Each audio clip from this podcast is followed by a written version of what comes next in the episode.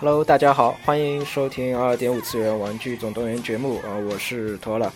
呃，这个是跟上一期预告的一样，我们这一期呢要做这个圣斗士啊。当然，这一期呢其实准备时间并不是太多啊，所以呢啊，我们呃就简短截说啊。那个上一期呃，根据大家的这个留言来抽奖的呃中奖名单呢会在下一期公布啊，所以呢到这个节目上线之前留言的啊朋友都有资格来参加这个抽奖啊。好了啊，那么。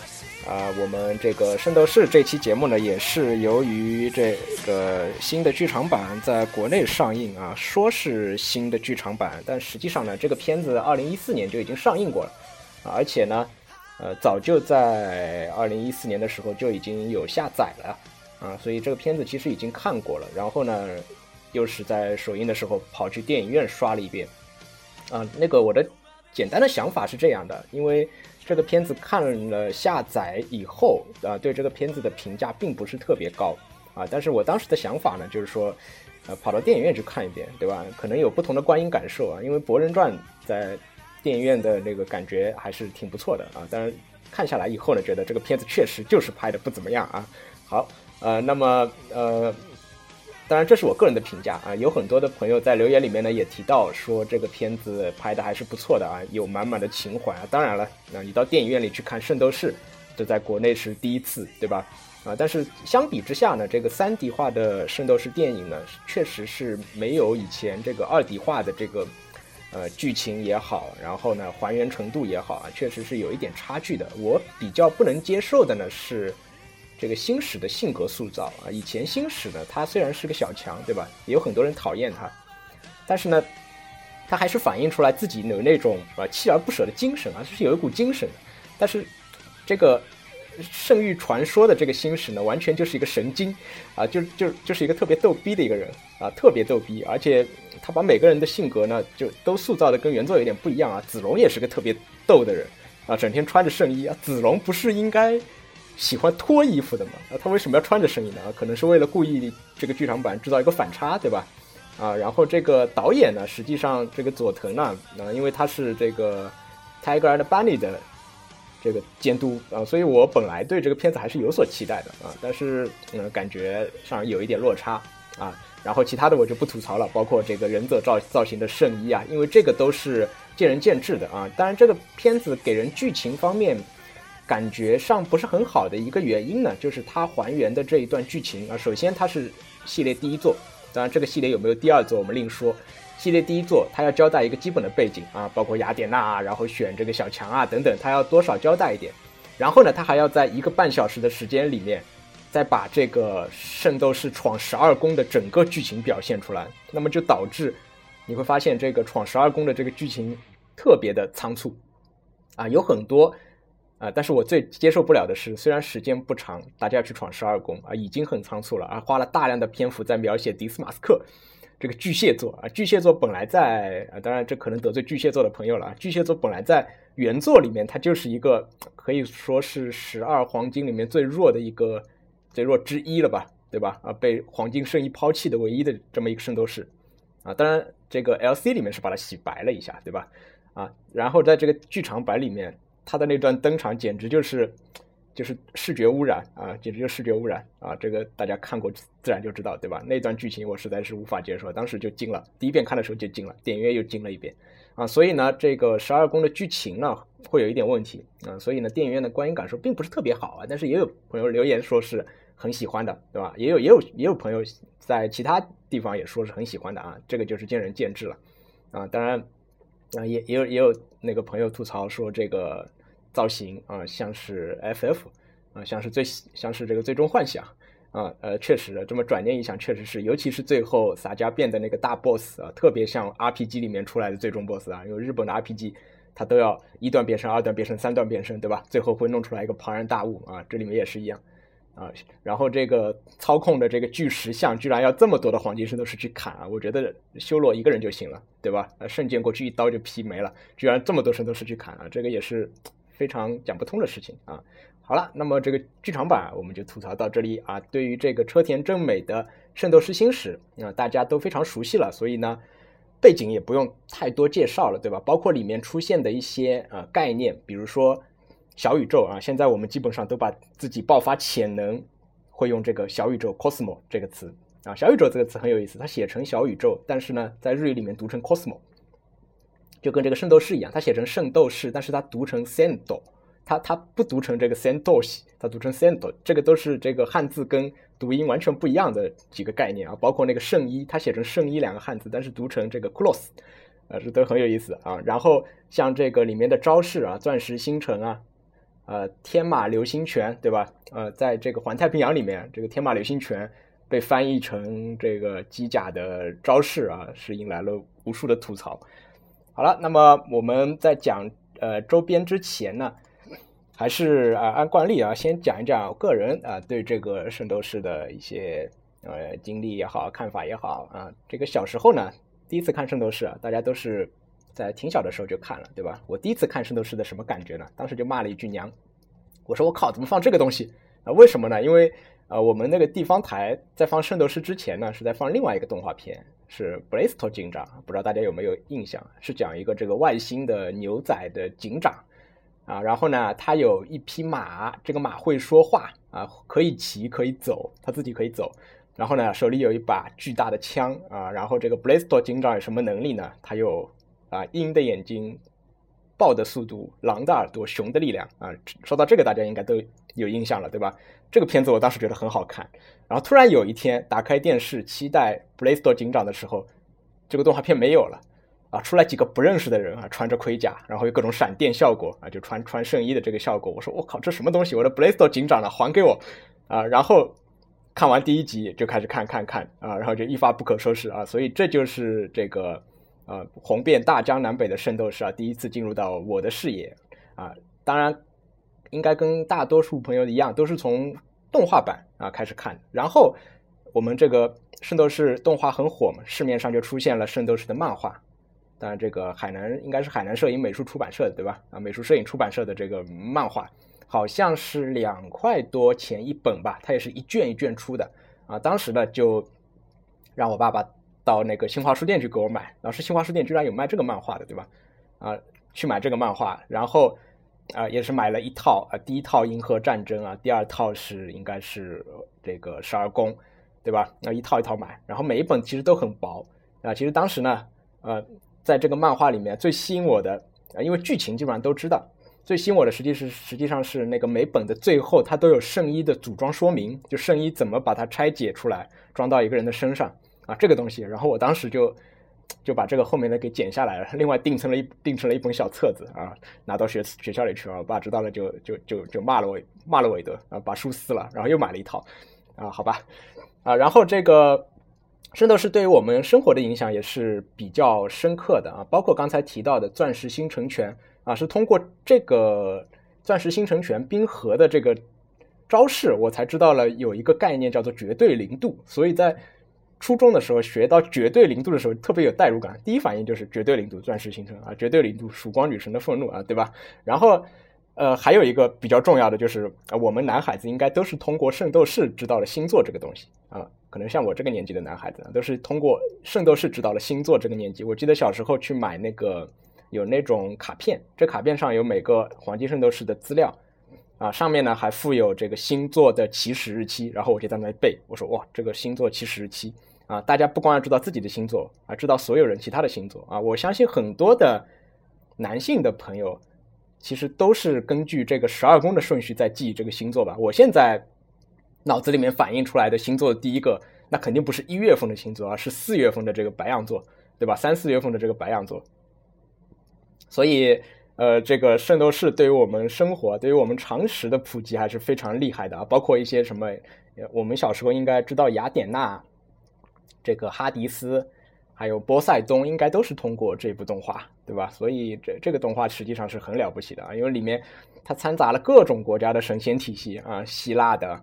中国的啊，穆先生是中中国人，对吧？童虎是中国人啊，穆先生西西藏的嘛，对吧？童虎是中国人啊，子龙是中国人，然后还有这个印度的啊，沙迦，对吧？然后这个日本的啊，其他各种各样的啊，希腊的。好了，那么周边这一块呢，呃，我先讲一下吧。这个我们我小时候有印象的买过第一个周边，应该是一个呃大头的 Q 版的啊一个一个一个人偶，可动不可动我已经不记得了啊。然后它是它的圣衣是可以穿着的，我确定啊，但是很很遗憾啊，很也不能说很遗憾，我当时觉得很遗憾啊。我当时第一个买了一个顺，为什么买顺呢？因为只有顺了。就小强全卖全卖光了，只有一个顺啊！当时买回来以后就自我安慰说，嗯，顺其实挺好的，这个还有锁链送，还有武器送，对吧？然后第一个买的是有印象的是这个，然后后来呢还买过一些啊那个万代出的那个呃拼装模型啊，其实小时候买的根本不知道是正版还是盗版啊，当时看这个封面觉得哇这是特别牛啊，这个封面画的特别好，然后把东西拿出来哇金光闪闪的一块板件啊，全是全是电镀的。然后拼出来以后就惊了，我说这个人为什么是没有脸、没有没有任何东西的，就全是肉色的？我说这个怎么可能看呢？因为这个模型嘛，你需要自己去。早期的模型应该是八十年代的万代的拼装啊，需要自己去画脸，所以当时就惊了啊！所以我就把这个人状态给拆了，把它做成了圣衣的状态啊，这就不需要了啊。然后呢，还有像一些就是一块几的这个小人偶、小模型啊，这个应该都是盗版的，对吧？这个是小时候属于啊没什么。概念的时候，对吧？啊，然后呢，呃，圣斗士这个，嗯，我们今天主要后面会讲的两个系列呢，都是比较主流的这个系列。那么非主流系列，我们就先在这里讲掉，好吧？啊，然后这个后面我还说过一个系列，就是这个 CBC 啊 Q 版的这个可以说是发光的 Q 版的圣斗士的系列啊，出过出的也不多，实际黄金十二还没出全，对吧？啊，但是这个系列呢很 Q 啊，出过木先生，出过这个狮子座。出过教皇，出过雅典娜啊，然后呢，这个圣衣呢，呃，是穿着好的。它的这个特点呢，是有一个可以发光的底座啊。这个系列，呃，我个人觉得还是不错的啊，把它拼起来还是不错的，做做的还是不错的。然后呢，啊，我以前还收过一套，圣斗士有各种各样的扭蛋啊，包括这个蚊香眼，蚊香也是核弹啊，还有这个我以前收过一套国际象棋的圣斗士啊，没有收全啊，黄金圣斗士的国际象棋。然后呢，这个 P.F 也出过一些啊，比如说 Mega House 出过几个啊，小强出过这个，应该出过射手座吧？啊，我个人射手座啊，所以作为一个射手座特别幸福啊。为什么呢？因为射手座永远他会出啊，会优先出各种周边，所以你要买射手座的东西特别多啊。射手座，而且主角也射手座嘛，对吧？啊，星矢也射手座嘛，啊，包括我们后面讲的圣衣的黄级也是选择射手座啊作为第一款，对吧？然后这个也是。呃，原作里面出现的第一个黄金圣衣，对吧？大家抢的这个射手座的黄金圣衣。好了，啊，那么其他的呢，也就不说了啊。Mega House 的 PF 呢，啊，PVC 呢，啊，我以前在日本的时候淘了一个特别便宜的子龙，啊，买回来了，所以这个卖的其实并不是特别好啊。为什么呢？啊，因为圣斗士有卖的更好的产品啊，所以我们就来讲一下。那么说到圣斗士的周边呢，大家第一个反映出来的呢，肯定是啊圣衣神话系列，对吧？那么在神话系列之前呢，在整个这个市场上面啊，最受关注的是这个大系圣衣大系系列啊。这个圣衣大系呢，是万代在一九八六年啊跟跟随动画片一起发售的一套系列啊。万代是圣斗士星矢的动画片的主赞助商。啊，所以这个圣衣大系呢，已经实现了这个圣衣再现，并且可以装着、可以分解组合成圣衣形态这一系列的今天圣衣神话能够实现的这些功能。啊，圣衣大系呢，差不多是十二寸的可动，然后呢有穿合金圣衣，它也被誉为是这个装着系玩偶的始祖。啊，大家呃应该有印象啊，圣斗士星矢的动画版跟漫画版，呃初期的圣衣形态是不一样的。这个漫画版的圣衣跟新生圣衣是一样，它是带着像头箍，对吧？然后身上的甲很少，但是漫画版的全身覆甲，并且是戴着头盔啊，我们把它叫做安全帽圣衣。那为什么动画版要原创一个安全帽圣衣呢？啊，它肯定不是为了标新立异，为了什么呢？其实就是因为主赞助商万代要出玩具，那么根据当时的生产水平。要把这个圣衣形态做出来啊，这个头箍啊，还有甲很少，这样子是无法实现的啊！真的像那个漫画后面车田老师画的那样，就是很难实现的。车田老师画其实也很随意，有的东西就一下子就缩缩小成很小了，对吧？啊，然后所以呢，为了把这个圣衣还原出来，就需要一个这个头戴式的啊，所以那个天马座，你看见它的这个头就是一个马头，所以呢，这个马头很容易就还原到圣衣上，变成这个圣衣马的这个头的部分。所以为了发售该商品啊，甚至因为受到万代的影响，动画版就修改了这个初期圣衣的装备。所以那个一九八七年啊发售啊，一九八六年发售的圣衣大戏呢，实际上是引来了这个热潮，当时的热潮。那么在次年一九八七年开始陆续推出黄金圣衣，更是引发了空前的热潮。啊，一九八七年圣衣大戏是整个玩具销量榜日本玩具销量榜的第一位。啊，也给男性玩具业和角色商品的贩卖带来了巨大的革命。啊，虽然当时万代已经因为生产高达热卖啊，名声大噪，但是呢，在动漫周边这一领域里面，啊，连到敌方角色也如此热卖的产品啊，万代还是第一次碰到。啊，所以呢，当时为了生产啊，动员了整个，因为做这个圣衣要需要这个金属电镀。啊，黄金的电镀动员了当时的整个金属电镀业界啊，配合自己生产的进度啊，甚至还没有办法满足自己的生产啊，去找这个佛具生产企业做这个电镀处理。佛具是什么？就是家里面摆的那些，就是日本人信佛的，家里面会摆这个神龛啊，会有一些像啊啊佛具，它也大量用到金嘛，所以甚至找到这些厂商去做这个电镀处理啊。那么这个圣衣大系呢，这个刚开始发售呢是这个吴小强。啊，吴小强呢，包装有两种，一种就是我们今天比较熟悉的，啊，有一面是这个透明的窗户，可以看到里面的这个素素体，对吧？但是由于这个是，呃，卖的实在是很好啊，生产有点跟不上，那么万代就改变了包装啊，就在后期就发售了没有这个窗户的啊，直接做了这个封闭式的处理，简化了包装啊，把这个窗口也取消了啊，除了这个呃青铜的小强呢，这个大系系列里面还有其他的青铜圣斗士啊，还有包括。暗黑圣衣、钢铁圣衣啊，这钢铁圣衣，这不得不吐槽，对吧？科学力量制作的圣衣，这也是，也是啊，设定里面我觉得是一个黑黑历史了，对吧？但是没有想到 Omega 里面居然还把这个钢铁圣衣拿出来啊。然后呢，包括白银啊，白银大系的这个魔灵就已经使用了女性素体，而且用了这个布置的材料啊。当然，值得一说的呢是，当时这个出这个魔灵的时候。动画还没有讲他脱下面具是什么样啊，但是呢，这个大戏已经可以把面具摘下来了，原创了一个脸啊。然后这个这些发售完以后呢，呃，包括这个黄金圣斗士，当然是当时最流行的，当时最为重要的啊。每个人在当时那个年代啊，首要目标肯定是收集十二黄金圣斗士啊。这个圣衣大戏的黄金圣斗士可以算得上是史上最卖座的配角，甚至反派角色。啊，史上最卖座的配角甚至反派，我们今天讲起来，黄金圣斗士没人会觉得他是配角，但是你仔细想一想，他确实真是配角，而且甚至是反派，对吧？啊，好吧，那只能说吴小强啊，吴小强太那个，对吧？好，然后这个黄金里面呢，啊，值得说的童虎，童虎在当时实际上并没有出现这个年轻状态的这个老师的样子啊，但是呢，也原创了一个脸。啊，他他只有一个黑的脸，大家记得吗？所有所有圣斗士里面没有出现脸的，都是一个黑色的，对吧？就两个眼睛啊，或者全是一个黑色的面孔。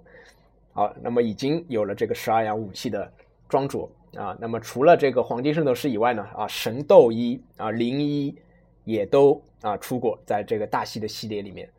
那么一直到一九八九年动画放映结束，大系呢也开始放缓了，逐渐放缓了自己的更新。啊，然后在这个两千年的时候，两千年的时候，当时推出了这个《再见二十世纪》啊，《圣斗士圣衣大系黄道十二宫圣斗士集结》这一个，呃，定价是三万日元的限定黄金圣衣十二体套装，呃，又一次引发热潮。那么实际上在这个时间呢，万代已经在开始准备下一盘更大的棋了啊，这个就是我们后面要说的圣衣神话系列。啊，那么这个大戏呢，还有一点啊，收尾，两千零二年的时候啊，《圣斗士》动画 TV 版 DVD 套装发售啊，吴小强的呃新生青铜圣衣的黄金版啊，就是吴小强他的这个新生圣衣有这个镀黄金的这个出现过，对吧？那这个黄金版作为同捆特点发售。那么这个时候的大戏呢，它主要制作方呢已经从日本万代转到了香港万代啊，香港万代呢一边推出其这个之前的复刻版。一边呢，它配合当时放映的动画，推出了《明斗士》的原创大戏系列。《明斗士》的大戏呢是香港出的，原来也计划要在日本推出啊，但是呢，因为品质问题和那个后期神话的不断推出啊，港版大戏也就慢慢的停止了更新啊。那么这个大戏系列呢，虽然呃它可以说是我们呃传说中的一个系列了，虽然从今天的眼光来看呢，这个人物比例呃肯定是有点问题的，对吧？穿起来特别臃肿啊，但是放到当时来讲，肯定是每个男孩子都梦寐以求的一套啊东西啊。但是呢，这个。呃，现状呢被另外一个它的后续品啊所取代啊，这就是我们今天讲的圣衣神话啊。圣衣神话呢，在呃刚开始试做的阶段就被称为是究极的圣衣啊。当然，这个圣衣神话今天呃我们看的话，国内有很多的这个盗版商已经非常驾轻就熟了，推出了各种各样的盗版，而且不亚于正版。现在真的是这个包括拼装的，然后就是直接盗版的。真的是品质特别的高，对吧？啊，这个盗版甚至引起到了万代官方的注意啊，万代官方也在官网也提出过啊，注意这个盗版产品啊，这个就不提了。那么《圣衣神话》呢，一个显著的特点啊，就是它的两折式包装，它的这个包装呢，两边打开是可以看到圣衣的部分和素体的部分，然后合上是还原一个圣衣箱的设计啊，就这个大戏在人物方面啊，没有再现的圣斗士头发的长短，也由。圣衣神话再现了，并且呢，神话可以利用各种替换件啊，比如说裸头啊，有些圣斗士他没有穿这个戴这个头盔的习惯，那么他经常会以裸头的形式出现啊，这个时候就需要替换件来实现，比如说这个必杀技的手型啊，来实现了各种各样的还原。那么神话的素体呢，呃，简单介绍一下啊，呃，一共经历了三代啊，一代素体呢在最开始使用啊，主要是最初的这个啊黄金圣斗士。啊，敏捷三巨头啊，还有青铜圣斗士。青铜圣斗士用的是一代小素体啊，使用了一代素体。那么二代素体呢，在一代素体的基础上，肩部、胸部、手腕、大腿的可动都得到了增强。那么这个最终青铜圣衣，还有其他的青铜圣斗士和这个哈迪斯的顺啊，这这个使用了二代素体啊。然后呢，还有这个二代也有大素体啊，大型素体。三代素体呢，更加的接近自然人的这个。可动范围啊，然后这个后面呢，基本上都是采用这个三三代素体啊，三代素体呢也出了这个大型素体和女性素体啊，成护纱之。好，那么这个圣衣神话呢，呃，最早的呃出的产品，那自然是吴小强啊，吴小强的新生圣衣啊，第一款星矢啊，第二款是子龙啊，同时发售的啊，没有同时发售，差一个月啊，时间呢，二零零三年啊。呃，这个新史的圣衣呢，经历了数次延期才得以发售。然后，呃，青铜圣斗士我就直接先提一下吧。青铜圣斗士除了有这个新生圣衣以外，还有这个最终青铜圣衣。刚才提到了啊，是这个呃神圣进化成神圣衣之前的，在冥王哈迪斯篇使用的这个青铜圣衣。然后呢，青铜圣斗士还有神圣衣的版本啊。那么除了吴小强以外呢，其他的青铜圣斗士啊，比如说什么。独角兽邪武啊，这个什么蛇，这个士，对吧？蛮纳智啊，这几个啊也出过啊，人气不高的也出过。当然，一般来说呢，是想要收全神神话的人是特别多的，所以这些呢肯定也是有人买的，对吧？啊，也是有人买的啊。然后呢，还出过啊这个黑暗圣斗士和白银圣斗士啊。白银圣斗士呢，呃，魔灵也是一样啊，也是以这个啊布置材料啊为主。然后这个布置材料的呢，后面还出过这个。便服版就是星矢子龙的便服版啊，背着这个圣衣箱的。好，那么重点呢，其实还是呃，大家收藏的重点呢，其实还是在黄金圣斗士这一块啊。可以说呢，只要是玩圣衣神话的，那么第一个目标就是把黄金圣斗士十二个圣斗士收全，这个可以算是入门级的基础的目标了。当然还有更基础的，就是比如买自己的星座，对吧？啊，这个黄金圣斗士啊，作为最高位阶的圣斗士啊，他们非常霸气的一个特点就是都穿着这个披风啊，除了射手座啊，穿着披风，所以呢，这个黄金圣斗士的圣衣神话也都是附带披风的啊。然后这个第一款是狮子座啊，是整个神话系列的第六代，那么前五代就是吴小强了啊，两千零四年发售黄金圣斗士的第一代。当然，黄金圣斗士还有一个特点，就是这个神话的黄金圣斗士，它除了有本本人的这个头以外，他还有这个对应的小强的头，就是跟谁打，或者是某某穿过这个圣衣的这个头。当然有一个例外，就是狮子座，他没有送一辉的头。然后这个第二款就是这个卡缪啊，这个卡缪呢，他是送了冰河的头，对吧？然后第三个沙加啊，沙加是第一个嗯，采用覆盖式就是安全帽头盔的呃圣衣神话啊，黄金圣斗士的圣衣神话，安全帽头盔的圣衣神话。然后这个。所以呢，沙加，你今天去看他的头，其实显得呃有点大，有点大。所以当时公布的时候，我也觉得沙加这个其实做的并不是特别好啊。但前几款的黄金圣斗士头都有点大啊。然后啊，附属了这个开眼开眼的头，然后属呃念珠和这个莲花座啊等等啊，还送了舜的头。然后这个沙加呢，有一个配合的呃胸像系列，可以跟它进行替换，这也是第一个可以替换的这个胸像。然后，呃，发售时间呢是两千零四年的十月啊。然后这个自此以后呢，呃，呃，呃，后面一弹是这个，就是我射手座啊，射手座艾俄罗斯。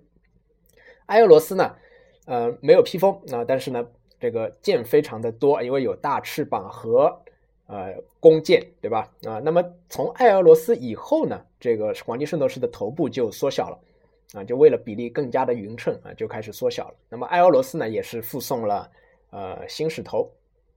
那么后面呢，依次是出了修罗啊，铜虎啊，铜虎呢，在这个盒子上面，它的 logo 是黄，这个 logo 是冥王哈迪斯十二宫篇啊。为什么？因为返老还童的铜虎啊，它只在哈迪斯篇登场过啊，原作是没有登场的，对吧？就是正常十二宫篇没有登场啊。然后呢，就是呃。附送了子龙的头和它的卖点就是六种十二个武器啊，全部附送了。当然，这个铜虎呢，啊头雕啊，可以说呃，这个黄金圣斗士的圣衣神话第一版整个头雕都是有点问题的。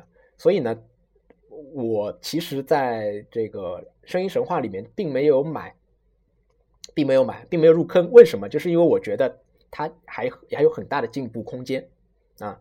好了，那我们先往下说吧啊，然后下面一弹呢是这个巨蟹的迪斯马斯克，再下面是木先生啊，木先生呢附送了圣衣修复道具啊，然后再下面米罗啊，米罗呃巨蟹座啊不是巨蟹座，这天蝎座啊天蝎座天蝎座呢呃有很有意思，就是附送了这个呃这个涂成红色的这个手啊，然后这个下面是采用了大素体的金牛座的阿鲁迪巴。阿鲁迪巴，阿鲁迪巴为什么这么晚发售啊？就是因为这个素体的开发啊，需要大素体啊，还有这个包括星矢切断的脚啊，然后呃，这个阿鲁迪巴的这个呃绝招号角，对吧？这个号角它的这个 pose 是没有 pose 啊，就双手抱胸啊。为了实现这个抱胸呢，也也是附送了一个比较小的胸脯圣衣啊，为了能够把手抱在胸口啊。然后阿鲁迪巴之后呢是撒加，撒加可以说是当时我记得。引发热潮的一个一款产品，为什么？因为它有可以组成撒加和教皇两个，而且还送了教皇的那个座椅啊，还有各种各样的丰富的配件，盒子特别大啊，所以当时撒加是特别的抢手啊。那么撒加之后呢，这个啊双鱼座啊最弱最弱啊最弱之一啊阿夫迪罗特阿夫迪罗忒啊这个这个阿夫迪罗特啊两千零六年啊，然后呢也是送了啊握玫瑰花镜的这个手。啊，所以呢，呃，这个十二个圣斗士呢，啊，在我看来啊，它有很大的进步空间。因为在就算站在当时的角度，我其实是想买，但是呢，呃，因为神话当时其实你都是可以一个一个挑的，你都可以打开来看，对吧？这点很好，可以看啊，包括中奖这个就是可以直接通过这个肉眼就能就能大概能够避免掉一些比较严重的中奖问题，对吧？比如说哪里有瑕疵啊什么的，包括看就能挑出来。所以当时呢，其实看到很多的实物，其实我一个是觉得这个头偏大，另外一个觉得头雕还并不是很满意，啊，就是其实我对圣衣神话的刚开始这个并不是特别的满意，所以我就没有入坑啊。那么事实证明，啊，这这也是比较明智的啊。那么为什么呢？后面出了神话 EX 啊，那么神话 EX 啊，我看到以后啊，就果断入坑了啊。一个呢是它的头部的头雕有了很大的改进，另外一个呢是黄金圣斗士的披风。从布质改成了塑料，塑料就是多片构造。那么布置的披风呢？虽然它是按照实物，但是这个布缩小以后，实际上是没有垂感的。那个布就感觉特别的玩具。那么改成了塑料以后呢，反而它的垂感好和这个飘逸感特别的好啊。所以呢，呃，在 EX 的时候我就入坑了啊。那么所以其实我不是老玩家，对吧？啊，但是呢也一直关注这个系列啊，包括这个以前呢啊，大家买这个圣斗士呢港版它都是有铁牌的，所以呢圣斗士神话、圣衣神话其实特别复杂，有没有铁牌的各种版本啊？猫贴其实在海贼王呃这个系列流行之前，就是神话玩神话的人才要研究的这个东西啊，猫贴各种各样的版本啊，有没有贴牌？好了。那么，呃，神话呢，我们后面简单的讲一下啊，还出过一些什么？还出过，呃，这个冥王神话，就是这个 L C 啊，L C 呢，因为这个主角的脸实在是，啊，实在是不能接受，对吧？啊，所以呢，也卖的并不是很好啊。那么，呃，后面呢还出过，但是这个剧情是不错的。但后面呢出出了这个圣斗士星矢 Omega 的啊几个角色，那 Omega 呢这个片子呢我就不吐槽了，对吧？啊，Omega 分成两段，第一段。他的圣衣把圣衣的设定给改了，变成了这个宝石，对吧？就感觉像宇宙骑士变身一样啊，一个这个石头变圣衣。但是在后半段呢，又恢复了圣衣箱，就自己打脸嘛，就把原来成功的设定给推翻掉啊。然后呢，前前半段的圣衣是那种装着在身上特别的贴身，对吧？后半段圣衣又变成了一块一块一块往身上装的这种样式啊？为什么？为了出神话，对吧？前半段呢，他可能只是出 PVC，为了啊，就穿在身上，直接也不想出神话了。后面发现不行啊，这个卖不动啊，又把这个回来了啊，呃，最后又把这个星矢请回来了，对吧？又把射手座找出来了。所以这个 Omega 这个片子呢，实在是呃，好了就不说了啊。然后除了这个。呃，这些系列以外呢，啊，我们要回到我们的这个剧场版。呃，剧场版呢，《圣衣传说》啊，也是出了几个这个类似的啊，不叫《圣衣神话》，叫《圣衣传说》。但是呢，啊，卖的也不好啊，因为这个剧场版实在是人气有限啊，并卖的并不是很好。那么，《圣衣神话》呢，除了这些常规发售的产品呢，我们其实呃最痛苦的就是还有各种的。呃，活动限定啊，魂商店限定啊，等等等等啊，包括它的配件，刚才提到的胸像，还有这个小型的黄金圣衣啊，这个配件系列呢叫做《圣斗士圣衣神话》Appendix，Appendix，这 Appendix 就是附送的意思啊，放在这个整个系列里面，里面有胸像，里面有黄金圣衣啊，各种各样其他的东西啊，放在这个里面来卖。好，那么神话经过一段时间的发展呢，就。出现了这个神话的续作啊，两千一一年的时候啊，《圣斗士圣衣神话 EX》啊，我们其实，在黄金十二宫出完以后啊，就一直在呼吁出《圣斗士圣衣神话》的二点零。那么这个 EX 虽然不是二点零，但实际上呢是，你可以把它当做新一代、新时代的圣衣神话来看待啊，它的这个可动更大啊，头雕更好，并且呢，啊还有附送各种各样的，就是现在的配件也很多，附送各种各样的必杀技场面再现的各种。特效件啊，其实诚意满满啊！第一款沙加，对吧？第二款狮子座的里昂啊，第三款啊木先生啊，这个呃前面几款，包括到米罗前面几款，它都会在初回限定的时候送一些必杀技的特效件，所以就导致呢，这个前面的这个限定版现在价格炒得非常非常高。虽然现在也开始再版了，但是这个 EX 系列它的这个炒作的程度远远可能就不不亚于之前的这个。啊，神话系列啊，之前普通的这个神话系列啊，目现在还有几款是价格高起的，对吧？好了，那么我看一下其他还有什么值得说的呢？这个圣衣神话 EX，因为呃离最近比较近啊，所以大家如果想要知道相关信息呢，只要去看一下这个官网其实就可以了啊，因为它呢，呃，我个人来讲，我觉得这个系列已经已经值得收了，就是呃。也不能不能说是前面的系列不值得说啊，这个系列其实做的已经是非常好了，就是各种地方你挑不出大的毛病了啊。那么呃，圣衣神话呃 EX 推出的同期啊，同期呢，这个万代还出了一个系列叫圣衣神话黄级，它就是把这个人物放大到十二寸啊。黄级第一款呢还是我们射手座啊，这个呢我也是买了，但实际上我个人对它的评价是比较。中庸的，就虽然现在有很多人觉得黄级特别牛，但是我个人对它评价是比较中庸的。我觉得它在放大的基础上没有更好的把一些这个细节给加上啊，它仅仅只是大，而且它的定价很高，关键是啊。然后它的圣衣形态呢，我个人也不是特别满意啊。然后之后还出了波塞冬啊，波塞冬我也没买，所以这个黄级呢出的个数并不是很多。万代实际上在十二寸这个领域实际上发展的并不是很好，它推出了很多十二寸的系列，实际上都无疾而终了，对吧？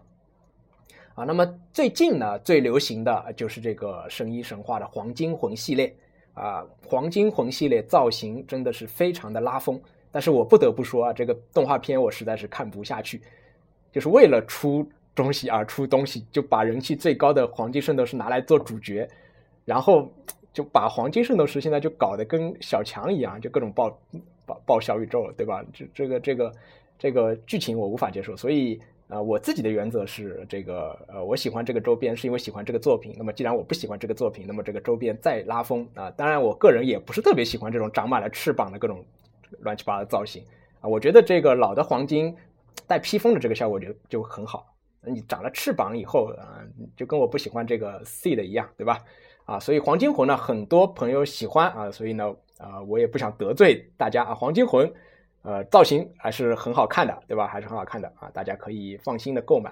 所以这个圣衣神话呢，啊，基本上就是这样。那圣衣神话呢，还这个系列在全世界啊，最起码在日本、中国的大流行，实际上还呃催生了各种各样的周边市场啊。因为现在看到淘宝上有很多很多的做圣衣神话场景的，卖周边的，光卖这个周边都有很大的市场啊，而且做的真的特别好啊，并且呢，这个我很高兴，因为可以用很多神话的周边拿来搭别的东西。反正他会做很多台阶啊，就罗马柱啊这种东西，我就买他的这个东西来搭到其他的场景里面，对吧？啊，不得不说这些周边做的非常好，包括什么这个叹息之墙啊，对吧？然后这个还原各种各样的环境啊，其实真的是这些这个周边这些这个场景的啊制作者啊非常的用心啊，然后还有各种必杀技还原，所以圣衣神话是一个非常好玩的系列啊，你可以 搭配出很多很多样的各种各样的玩法啊，并且呢很有收藏价值。好，所以呃，今天呢，我们就简单的介绍一下这个圣斗士的周边系列啊，希望大家喜欢啊。好的，那么这期没有抽奖，好，我们争取下一期再给大家提供奖品。好，谢谢大家啊，有兴趣请大家关注我们的呃荔枝 FM 啊，订阅我们的节目，然后加入我们的 QQ 群。好，谢谢大家。